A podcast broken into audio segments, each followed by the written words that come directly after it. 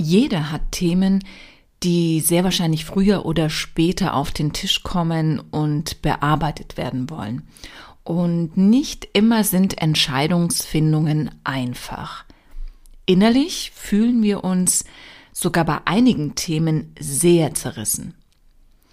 Was dann innerlich in uns abläuft, ist eine Art Diskussion von unterschiedlichen Stimmen. Befürworter, die möglicherweise sagen, ja, geh diesen neuen Weg oder Ablehner, die einen zurückhalten wollen. Das schaffst du doch gar nicht oder perfektioniere erstmal dein Wissen und dann kannst du neue Wege gehen und so weiter. Diese unterschiedlichen Stimmen klar voneinander abzugrenzen und auf das Papier zu bringen, ist Kernaufgabe bei der Aufstellungsarbeit mit dem inneren Team. Gerade bei Veränderungsprozessen bietet sich dieses Modell wunderbar an und kann auch alleine aufgestellt werden. Letztlich benötigt man dafür einfach nur Papier und Stifte und dann kann es auch schon losgehen. Wie man das macht, das erkläre ich in dieser Folge.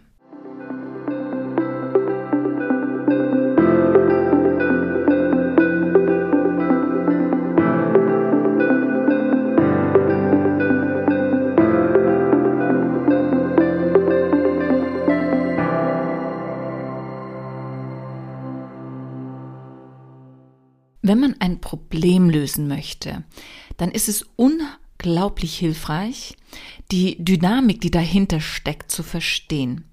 Und das Verstehen steht dabei auch wirklich im Vordergrund, denn nur dann, wenn wir etwas verstanden haben, können wir auch in Richtung Veränderung gehen.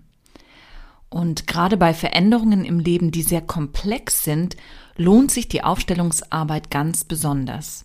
Es reduziert nämlich durch die genauere Betrachtung die Komplexität.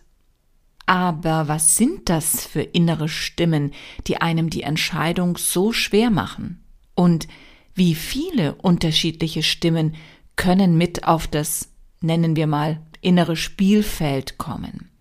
Und welche Stimme meldet sich als erstes, welche Stimme folgt und welche noch? Die Arbeit mit inneren Anteilen hat schon eine sehr lange Tradition, vor allem in der systemischen Familientherapie durch Virginia Satir. Im Coaching wird als Basismethode das Modell von Schulz von Thun gerne benutzt.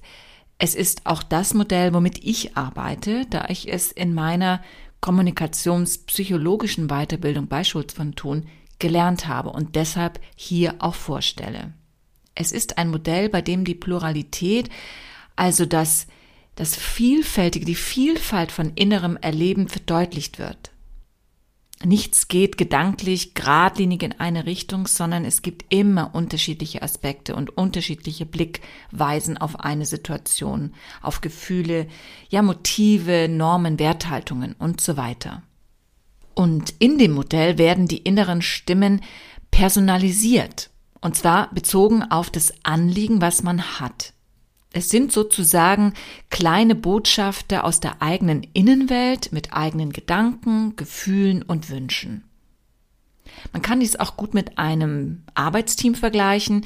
Es muss ja gut zusammengearbeitet werden, damit Ziele erreicht werden können. Und wenn zu viele gegensätzliche Meinungen vorherrschen, ja, dann kann diese Zusammenarbeit nicht gut gelingen. Wenn ein Anliegen bearbeitet werden soll, dann muss dieses auch erst einmal klar formuliert sein, also wirklich ausformuliert.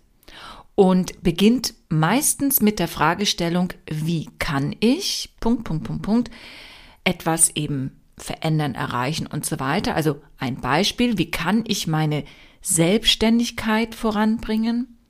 Oder wie kann ich ein optimales Team aufstellen? Oder wie komme ich besser mit dem oder jenen Kollegen oder Kollegin klar und so weiter. Bevor ich aber dann mit der inneren Aufstellungsarbeit von meinem Anliegen beginne, ist es erst einmal wichtig, den äußeren Kontext genauer zu erfassen. In welcher Situation befinde ich mich denn? Und wer ist daran beteiligt? Und wo genau soll die Veränderung stattfinden? Und was hat meine Veränderung für Auswirkungen vielleicht auf mein näheres Umfeld oder eben auch sonst? Was ist bis zu dem Punkt schon alles passiert, was letztendlich dann den Veränderungswunsch ausgelöst hat. Und ist es eine berufliche oder private Veränderung und so weiter. Wichtige Punkte sind also im äußeren Kontext deine Beziehungen, deine Rollen, ja, oder auch der aktuelle Status.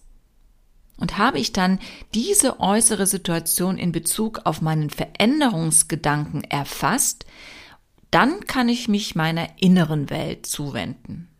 Und dafür nehme ich dann ein großes Blatt Papier, male einen Kopf mit einem dicken Bauch drauf und ja, der Kopf ist dann das Oberhaupt und der Bauch da drin werden dann die kleinen Botschafter visualisiert. Jede deiner inneren Stimmen bekommt also eine eigene Persönlichkeit mit einem Namen und mit einer Botschaft. Du kannst also zum Beispiel Personen nennen wie die Kämpferin. Und die sagt dann zum Beispiel, stell dich nicht so an, zeig keine Schwäche, Augen zu und durch. Vielleicht hast du aber auch eine Drama Queen, die immer sagt, das wird nie gut gehen, das endet in einer Katastrophe. Vielleicht ist aber auch eine Partylöwin dabei, die immer sagt, feiere das Leben, es ist viel zu kurz. Also das sind so Beispiele, wie du deine inneren Stimmen personalisieren kannst und welche Botschaften du ihnen geben kannst. Es macht am Anfang auch wirklich Sinn, nicht zu viele Personen aufzustellen. Also ich würde sagen maximal zehn, damit es einfach noch übersichtlich bleibt.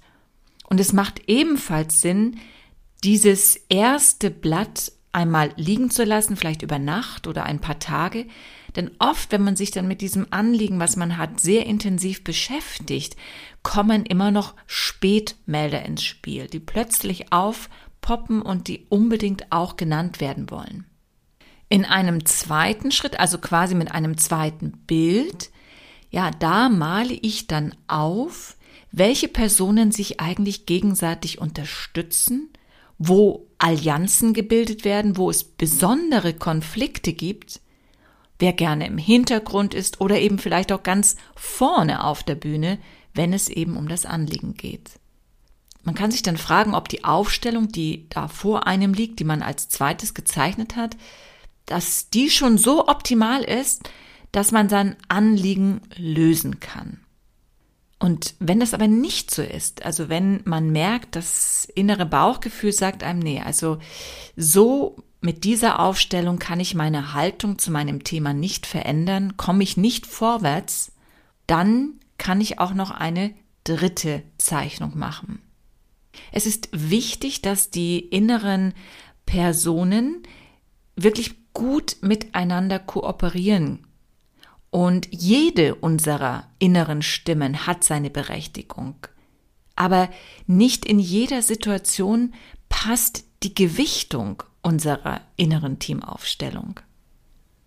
Und da ist es eben schon gut, wenn man draufschaut, wen schicke ich vielleicht für dieses Anliegen mehr in den Hintergrund, wen hole ich mehr nach vorne, welche Allianz passt gut zusammen, wer, naja, könnte vielleicht für den Moment mal in den Keller gehen.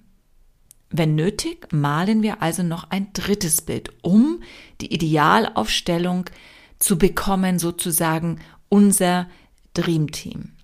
Und nicht vergessen, immer in Bezug auf das Anliegen, was ich klar ausformuliert habe. Indem wir diese inneren Stimmen personalisieren, können wir unsere eigenen Verhaltensmuster klarer herausschälen, die Motive, die dahinter stecken, besser verstehen, ja, und uns letztlich immer besser aufstellen. Wir kommen von einem inneren Durcheinander zu mehr Abgrenzung und natürlich auch dadurch zu mehr Klarheit. Und das strahlt natürlich auch nach außen. Und im wahrsten Sinne des Wortes sind wir dann einfach besser aufgestellt. Für mich ist es ein unheimlich wirkungsvolles Modell und ich erlebe in meiner Arbeit immer wieder, wie die Aufstellung mit dem inneren Team die innere Haltung der Klienten zu einem ganz bestimmten Thema verändern kann. Das, was ich jetzt gerade natürlich erklärt habe, ist eine sehr einfache Form der Arbeit mit dem inneren Team. Innerhalb des Coachings geht es noch mehr in die Tiefe. Da werden sich vor allen Dingen auch noch mehr die einzelnen Persönlichkeiten angesehen.